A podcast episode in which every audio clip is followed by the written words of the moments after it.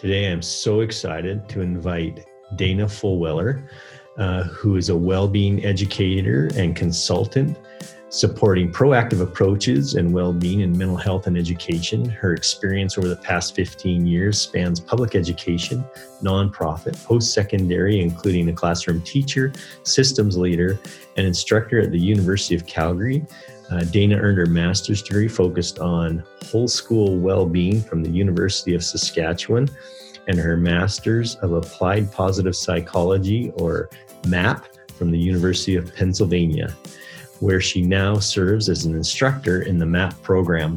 And uh, I think you'll enjoy this interview and this podcast. We had a great conversation about resilience and some key concepts around uh, micro moments, impact, and recognition, and just other great things that we can do to build resilience in ourselves and in students. So, we welcome to our show Dana Fulwiler.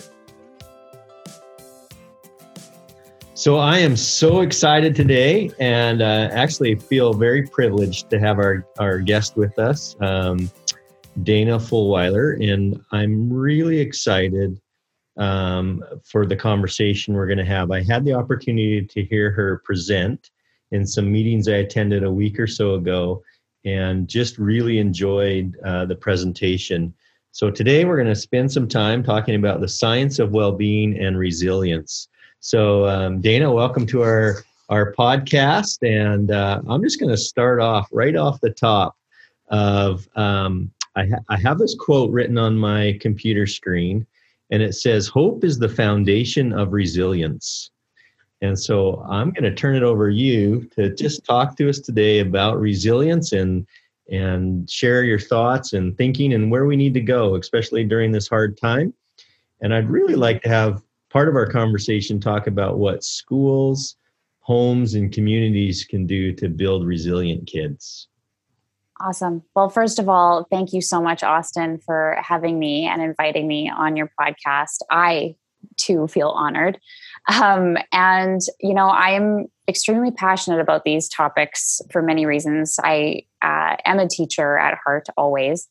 And this year has challenged us all in numerous ways and, and so i love that quote that you have on your computer i think that that really speaks to a lot of the resilience work that i've learned about um, at the university of pennsylvania and the penn resilience program. Really the belief that good things can and will happen. That's what i think about when i think of of hope. And in terms of resilience i think of it as that ability to navigate the tough stuff, adversity, uncertainty, grow in the face of challenges, and then bounce forward with hopefully greater strength or at least insight and maybe agility and ability to handle the next um, thing that that comes our way. So I think that those two things can uh, coexist. You know, we can also experience um, uncertainty and and the inevitable fears that come with that, and also the hope um, that good things can maybe come from this challenge, you know, or that better days are ahead and it's not going to last forever. That's part of optimistic thinking as well, not just blindly thinking positive, um, because that can be really toxic too, but really just believing also in our own human capacity to navigate the tough stuff and acknowledging and accepting that that is a part of life um, so that we can be you know better prepared when things come our way. Though a global pandemic is something that we maybe uh, you know it's tough to anticipate. And um, you know it's really tough to navigate something that's brand new. That's the other thing. Anytime we're going through something for the first time is even harder for us because our um, stress response kicks in and that negativity bias that I, I know I talked about at the um, presentation, but learning about the na- our innate negativity bias has really helped me um, in my own life and in my work with kids and educators. But it's really that we have this adapted trait. Um, our ancestors survived because they were hyper attuned to danger and cautious of potential threats around us. So it's a good thing that we have this. But in our world today, it can really get in the way of our well being and our resilience. It's hard sometimes for us to distinguish between you know real and authentic danger and threat and maybe something that's unpleasant or to notice the good stuff. Um, so the research around this suggests that our negativity bias means that the bad is sometimes stronger than the good in our minds. So we can have a really great experience and then one thing uh, goes awry or one one person says something or whatever and it can send us into this downward spiral. So we zero in on the bad and it kind of becomes all we can see. The good stuff fades into the background. So i think this is particularly uh, impactful right now because there are so many messages around us telling us how bad things are and not to discount those really um, we need to honor the challenges and the real challenge we're going through right now. But at the same time you know capitalize on the good when it does come um, and again i think that's why it's even more important for us to be intentional with that because it doesn't always come natural to us and for good reason um, it helps us stay alive uh, but you know there's also just huge impacts and benefits to us capitalizing on positive emotion. It fundamentally changes the way our brains function. So that helps our resilience, helps us, as I said before, navigate that adversity and uncertainty and grow through challenges and then hopefully bounce forward. So let's uh, let's talk for a minute just to our listeners about bouncing forward.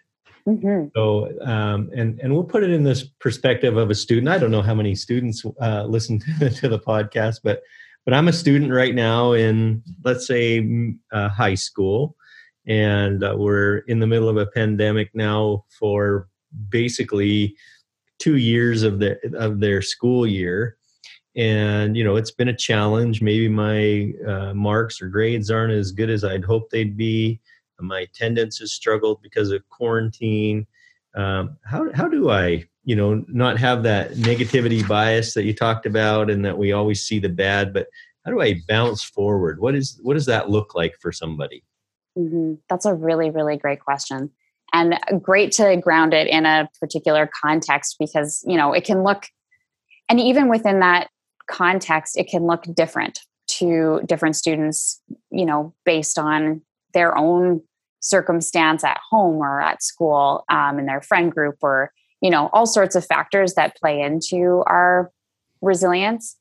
Um, but i think first and foremost recognizing that this is a hard thing to go through and that you are not alone in going through it the the compassion around that common humanity that we are you know all going through difficult a difficult thing but that you're also built for that you're built to overcome and navigate through those things and to really think about the things that you have learned through this experience. What have you learned about yourself?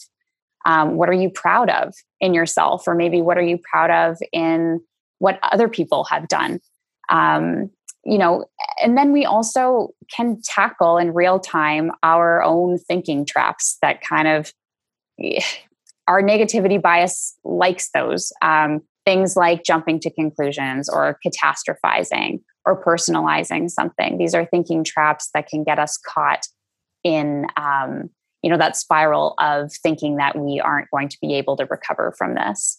So real-time resilience prompts could be a more productive way to see this is I've learned a lot about myself and these are the specific things that I've already done. It can be really helpful to think about um, a challenge that you've already overcome and then what helped you through that and how can you use those strengths in this uh, particular situation and actually specific to covid there's a, um, a body of research that's being developed this year uh, based on a model called search. And it was developed by um, a psychologist in australia lea waters. It's called search. So it stands for strengths emotional management attention and awareness relationships and connection coping and habits and goals. And so again this model is specific to education. It's data driven um, happy to link to the uh, papers on this if listeners want to learn a bit more about it. Um, but lea dr waters and her colleagues are exploring this year how the role that search has played in schools for students and teachers to experience post traumatic growth or post adversarial growth. So, how they have navigated the pandemic and experienced growth as a result. Um, so, what they've done is they've asked students prior to COVID, to what degree did your school teach you, or have you learned and practiced how to use your strengths, your character strengths, how to understand and manage your emotions, how to calm yourself when you're feeling stressed, um, fostering positive relationships with others, how to cope with challenges and setbacks. Um, and then, as a result, what they're finding is that the more students practiced and learned about those skills, the more likely they are to report things like I've learned to deal better with uncertainty, or I've learned not to let small hassles bother me the way that they used to. Um, I found that I, you know, was stronger than I thought I was. And a big part of the the strengths piece, so the S in search, I really want to highlight around character strengths and how impactful that is in the well-being and resilience research we have this strengths blindness sometimes too. We can see strengths in other people, but it can be more difficult for us to see the strength in ourselves. And using our character strengths in times of struggle can really help us with that bounce forward um, momentum. And so I would really encourage people. Actually, I've done this with my high school students. I taught high school psychology for a number of years. And every year I taught about positive psychology and we talked about strengths and i had them do this via character survey so via character.org it's a free survey um, there's one for adults and one for youth and i think they're developing one for um, younger children but every semester my students would be like wow this is the first time i've really thought about my strengths like this we often think about skill related strengths these are character strengths so, for example, my top character strength is gratitude. Um, second is appreciation of beauty and excellence. Third, creativity. So it gives you kind of a constellation of your character strengths. Not to say that you know it's a bad thing that you, like forgiveness for example is my 24th consistently but it doesn't mean I, I don't ever forgive people. We just all have this different constellation of strengths that come naturally to us. And so, in times of struggle, when we really need to activate our resilience, gratitude comes easy for me. And so, that's something that I can naturally and really easily access when I'm going through a hard time. And it gives me a natural well being boost. But it's also something that, you know, for students listening and for any of us going through a hard time or helping someone with a hard time, you can say, How could you use one of your character strengths to help you through this? Um, and again, building that self awareness, because self awareness in and of itself is a protective factor and a resilience resource. Um, so, character strengths can also just help us build that.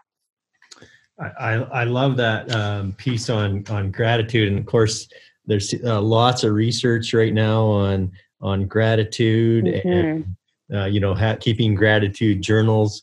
Um, we had uh, Dr. Greg Wells present to our staff um, kind of on a wellness day. And, and, of course, he talked about gratitude and keeping a gratitude journal and the research mm-hmm. on that. And so I love the role that that plays in resilience.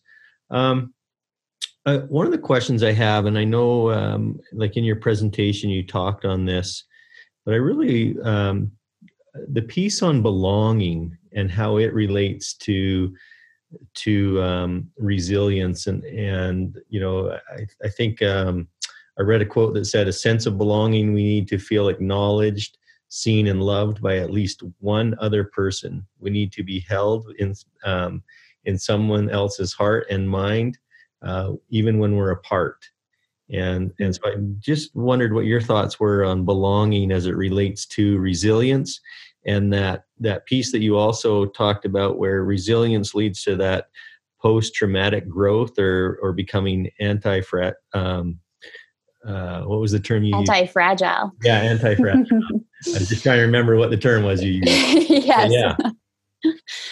Yeah um, you know connection and belonging we we really well we're wired to connect just as much as we're wired for for hard things and that's part of why this past year has been so difficult but connection is part of belonging and really being intentional in in strengthening our connections getting curious about each other learning about each other going beyond you know some not that surface level questions are a bad thing but getting uh, deeper. And I, I, talked in my um, presentation about high quality connections which are a specific you know type of high energy life-giving mutually energizing connection that we can have like micro moments of connections in our day and when i think about a school you know you pass someone in the hallway or you i mean even on a zoom call whatever but weaving in opportunities where we can ask some big talk questions and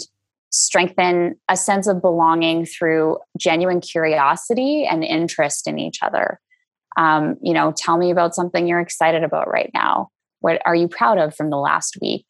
Uh, what's your biggest blooper from the last week? And normalizing, um, normalizing challenge and failure and mistakes and those kinds of things in, in conversation can help also build a culture of belonging because it normalizes it. So when something goes wrong for you, you don't feel out of place.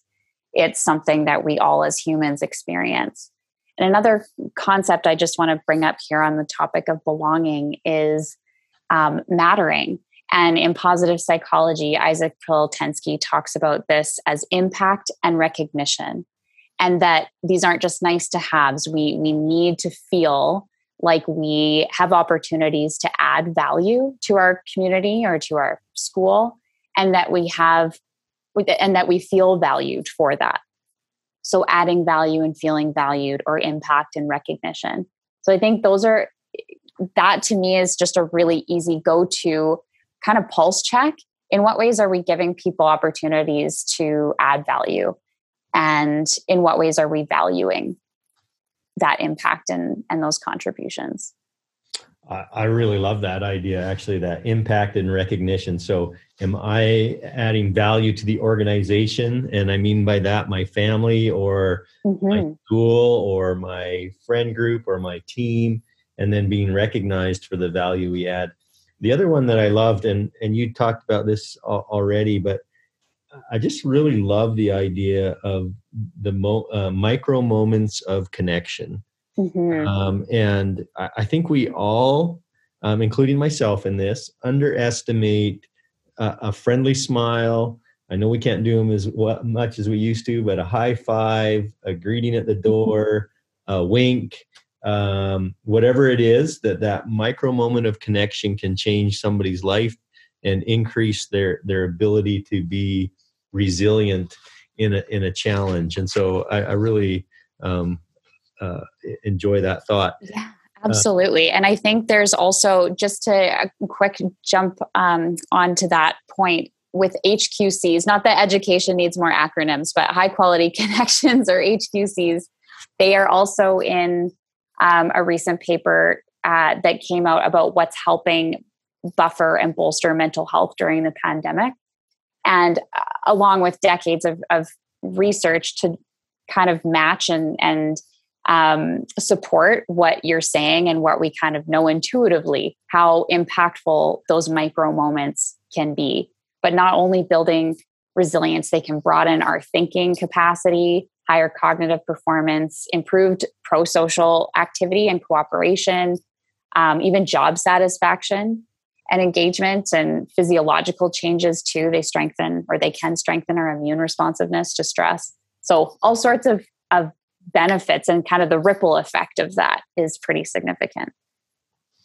Awesome. So I maybe should have asked you at the very beginning of this conversation, but but how did you move? You were a classroom teacher, uh, been involved in administration, but how did you move into this work on connection and resilience and overall wellness? Where did that that come from because um, i think understanding that um, helps all of us understand um, where where we can um, go with it personally maybe we don't we don't um, study it or, or present on it but where we can go personally with that so so how did you um this was your your passion your love your desire for sure. That's a great question.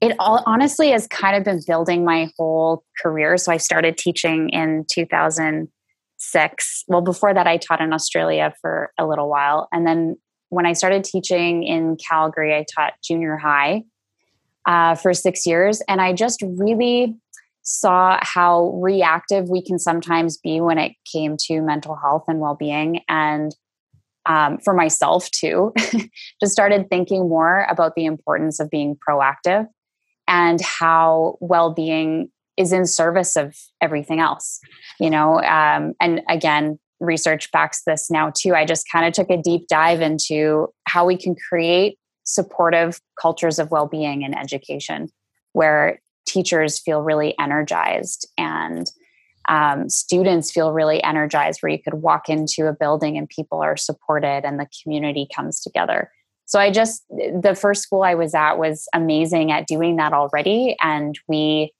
created a, a well-being action team just myself and one other teacher who you know we kind of got on our soapbox and said this is important. And we just started um, asking our colleagues questions how can we help you? How can we support your well-being? We had really supportive uh, administration. We ended up starting a breakfast program and um, just different initiatives for teacher well-being just like fun um, social gatherings and uh, a regular gratitude practice in the school where students and teachers could express gratitude to each other and that led me to do a Master of Education, where my research really looked at um, sustainable whole school well being and teacher well being and how those two interacted.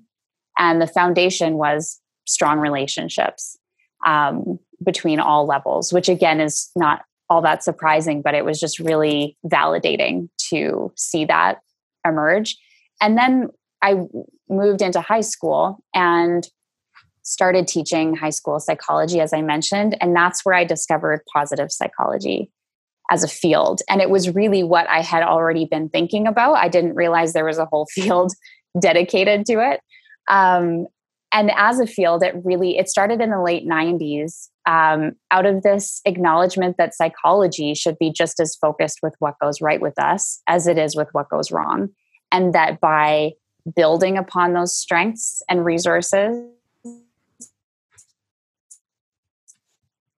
ignoring the other stuff but it's a yes and like all of it is important how we can um, build and cultivate meaningful lives and strengthen our relationships and again be really proactive um, about our well-being and mental health. So i just started to see those principles come alive in my students um, and in my own family life as well. Uh, at the time my my dad was going through cancer and i was treatment and i was just seeing so much of his resilience and you know the things that he was experiencing and navigating um, and the principles of positive psychology really alive in him and yeah so that i just kind of dreamed of pursuing the map program at the university of pennsylvania which is where dr martin seligman it, it, he initiated the program and initiated the field, um, the scientific study of it. So, yeah, I applied, and the rest is history, I guess. I uh, I got in and um, just had this incredible opportunity, and still do. I just I love to learn, so that's kind of been been my journey in a bit of a long-winded nutshell. That's awesome. So let me ask you this. So you were in a junior high, you said did it really well um, in this well-being piece. What what would it look like if you were to walk into a school? What would be the, you know, looks like, uh, for lack of better visuals, looks like, mm-hmm. smells like, tastes like. What what would you look mm-hmm. for in a school when you walked in and said, "This is a school that's building resilience. They have they have this figured out." What what would those those signs be? Well, I think that the first thing that comes to mind is that um, we're always figuring it out. so, and, uh, you know, I think a, a, place that is just willing to ask those questions too and get curious about what we can, what I think a place that asks, what are we doing really well? How can we build on that? And where are our gaps and how can we build on that? Um, a building that is uh, encouraging those conversations and empowering people to take initiative because that's been my own experience and also again in, in um, the research that's what it would sound like and look like as well as people working together and um, encouraging each other around uh, continual growth i guess but also celebrating the good things. Because i think often in in education and this is a great thing we think like how can we do better? Um, but I, I have an opportunity to teach pre-service teachers right now and we've had a great conversation about celebrating the good things that went well in a lesson for example or in what the school is doing well. We we do needs assessments but um, there's a, a great process for change called appreciative inquiry. Anyone who's interested feel free to reach out to me but that's something that we did at my first school to kind of get everyone's voice involved. So i think that that is living resilience in action you know and through as a result of that there's a lot of things that will come up in specific skills and strategies like growth mindset and self-regulation and self-efficacy that we can build. Those are resilience resources. Um, but just even actively involving students and teachers and all staff in a conversation about what's possible. You know what's possible in this school? What would it look like for us to have a well school where you know mattering is valued well-being is alive um, hqcs are happening all the time. You know what would that look like for us? And really getting um, curious and open to those conversations. Because again it's really needs to be contextually relevant if that makes sense. Yeah 100% so um, and i'm just sort of jumping around because uh, oh yeah. things pop into my mind as you talk we talked about cultivating a matter of um, and mattering and efficacy and i just wrote down through ai but I didn't write down what AI stood for. and then, uh, and so maybe for my own deep understanding from the meeting I attended with you, uh, yes, and and a little description of AI and what that looks like. Absolutely. So it's appreciative inquiry is really the foundational belief is that our words create our world, and when we're looking to create any kind of personal or organizational shift it really helps to start from a place of strength. And again because of our negativity bias and the way we we are hyper attuned to solving problems to finding problems and then wanting to solve them it can be a bit counterintuitive to start from a place of strengths but so powerful and energizing for everybody involved so there's different stages to the AI process. And the first one starts with defining like what is it that we're going to talk about or what is it that we're our focus is. And so let's just say it's um, well-being in our school. So the next stage is the dream stage. And it's really getting at stories and having people share like when have you been your best? You know, tell a story or think of a time when you were your most energized at work or at school. And then what made that possible?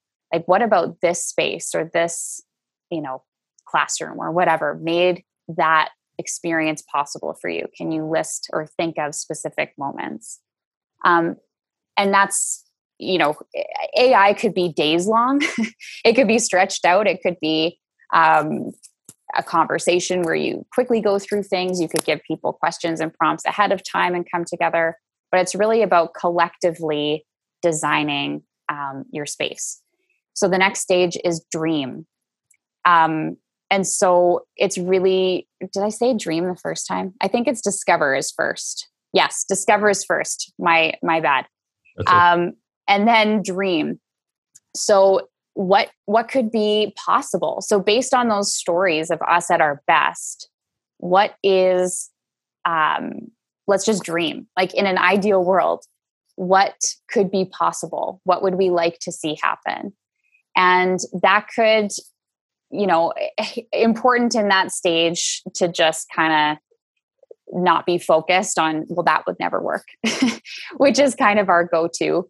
Um, but just really to dream. And then as a result of that, you kind of get at the needs uh, because you see the gap between like the discover and what's possible and the dream. So the next stage is design. How do we take that dream and put it into action? How can we, um, you know, take what we've discovered and the creativity and the dream and then bring it to the best of what is together and what might be create the ideal, and then co construct. So that stage is all about co constructing. Within the reality of our resources, what aspects of the dream can we make a reality? And then um, the final stage is deliver. So it's really actionable, identifies how the design is delivered, prioritizes actions, delegates responsibilities, um, drives it forward into reality. So we did a similar process in my first school, and it was powerful because again you're you're jumping at people's stories which already energizes us and specifically teasing out what what's going well and then involves everyone in envisioning what's possible. Awesome. I, I love the thought that came out of that is that our words create our world and how mm-hmm. important it is to to go through that process and, and understanding that. So I have a question because I, I, think sometimes there's some confusion between resiliency and I'll use these terms grit, um, get her done, grind it out, cowboy up, whatever, depending on where you're living, whatever yes. term will be used. so, what's what's kind of the difference between that the, that thinking and the idea that you know we're going to have kids have grit um, but resilience is a little bit different uh, from my understanding and my own reading. What what would you say to that? Well, I would say that you know resilience is is really broad um, as a as a concept as something that can be developed. It's not something that you just have or you don't. It's something that we can actually intentionally cultivate in ourselves and in the people around us. Um, you know, grit passion and perseverance. I had the great privilege of learning from Dr. Angela Duckworth, who um, wrote the book Grit. She was my research and statistics teacher. It's it, instructor at MAPP, and uh, the most fun I've had in a math course ever. I will say she's an exceptional educator, but but she herself, you know obviously she's done a lot of research around grit but she said you know it's it's our the whole spectrum of our character. And actually if anyone um, wants to learn more about her work too there's a great resource on her nonprofit characterlab.org well actually the whole website is a great resource. She um, you know just said grit is not the be all end all and there's times when we we don't need to grit. So it's not like this kind of catch all magic fix. Our overall character matters, and our overall character is part of being resilient, um, at, as well as a lot of other factors. So, resilience can mean a lot of different things to a lot of different people. And I think that's also an important acknowledgement, too, that there's lots of different ways of looking at resilience. Um, for example, here in Canada, Dalhousie University, they talk a lot about resilience as not being a DIY endeavor. It's not just do it yourself. We need to be cultivating communities that care about each other and support each other and that there's you know the structures we have in place contribute to resilience um, and sometimes that messaging around just you know buck up and you know grit your way through something really implies that it's on the individual alone also um, which can be a problematic message because we're not all at the same starting line. We're not all dealing with the same circumstances. Um, and, you know, also just having resilience and being a resilient person doesn't mean that you don't go through hard times and struggle and, you know, have really low moments. And that's why emotional agility and mental agility are also resources for resilience because they help us get through those things. Um, but you know that messaging can be problematic that we just need to kind of get our way through something. Um, there's also a great saying when know when to grit and when to quit. and I think I, I love that one too because it's you know the the message of like grit is just the number one thing we should always be cultivating. Um, doesn't acknowledge that sometimes we should let go of a goal. Like maybe that's not a goal we sh- we need to be gritting on anymore. um, anyway, lots of thoughts. I could talk for hours about that, but I hope that answered your question. Yeah, no, that's awesome. I really appreciate that. So, if there was one question that you would have liked me to ask today about the work you're involved in, or or something that you would like to share with us, what would that be? Oh, that is. I think you covered so much ground, Austin. I really appreciate um, your questions. I I think I'll just add that you know there's no one um, there's no one perspective on well-being or resilience which i think is a great thing i think we can take the best of all the things out there and figure out what it means to us and how what it looks like in practice to us um, you know we i think we're all doing the best we can with what we have right now and uh, i think it can help to acknowledge that in ourselves and also in each other um, during such a, a challenging time. Um, yeah, and I think I also just want to say thank you to anyone in working in education right now. That's one thing that is maybe not a question to be asked, but I'm just so in awe of anyone working in the education space. So thank you to you. Um, thank you for putting together a podcast like this and you know bringing your community together that's the other thing is this is an act of creating a community of resilience and well-being in and of itself so that's something i think a lot about is how are we actually living these practices day to day sometimes we see things on paper or you know we talk about them but don't necessarily stop and think wow like what i'm doing right now is contributing to this. Um, and i that is just one thing i, I would i just want to highlight is asking ourselves in what ways is this already alive and how can i how can i boost it in my everyday actions? It's kind of like those little moments. Um, and i think i shared this in our presentation or in my presentation uh, with you but um, one of the things that's really resonated with educators and anyone i've kind of been speaking to this year just having some daily questions for yourself for your own personal well-being but that also kind of generate a ripple effect. So there's this list of questions that Brooke Anderson put together at the start of the pandemic. And they include what am I grateful for today? Who am I checking in on or connecting with today? What expectations am I letting go of today? How am I getting outside? How am I moving my body today? And what beauty am I either creating, cultivating, or inviting in today?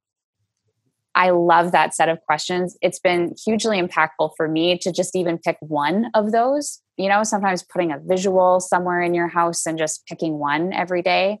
I know educators who this year have been, they've built those into a daily practice. Um, but just recognizing that it, it's not about minimizing or ignoring the hard stuff, um, but just capitalizing again on the good when we can and being intentional with it every day. I, I love those questions, I, and I had not heard of them uh, before today. So I'm gonna. I'll have to send you. I'll send you the link to the the yeah. full article, and then um, you can share that with people yeah, that, as well. That would be awesome. We'll link them into the the podcast. So um, that's great. I really appreciate that.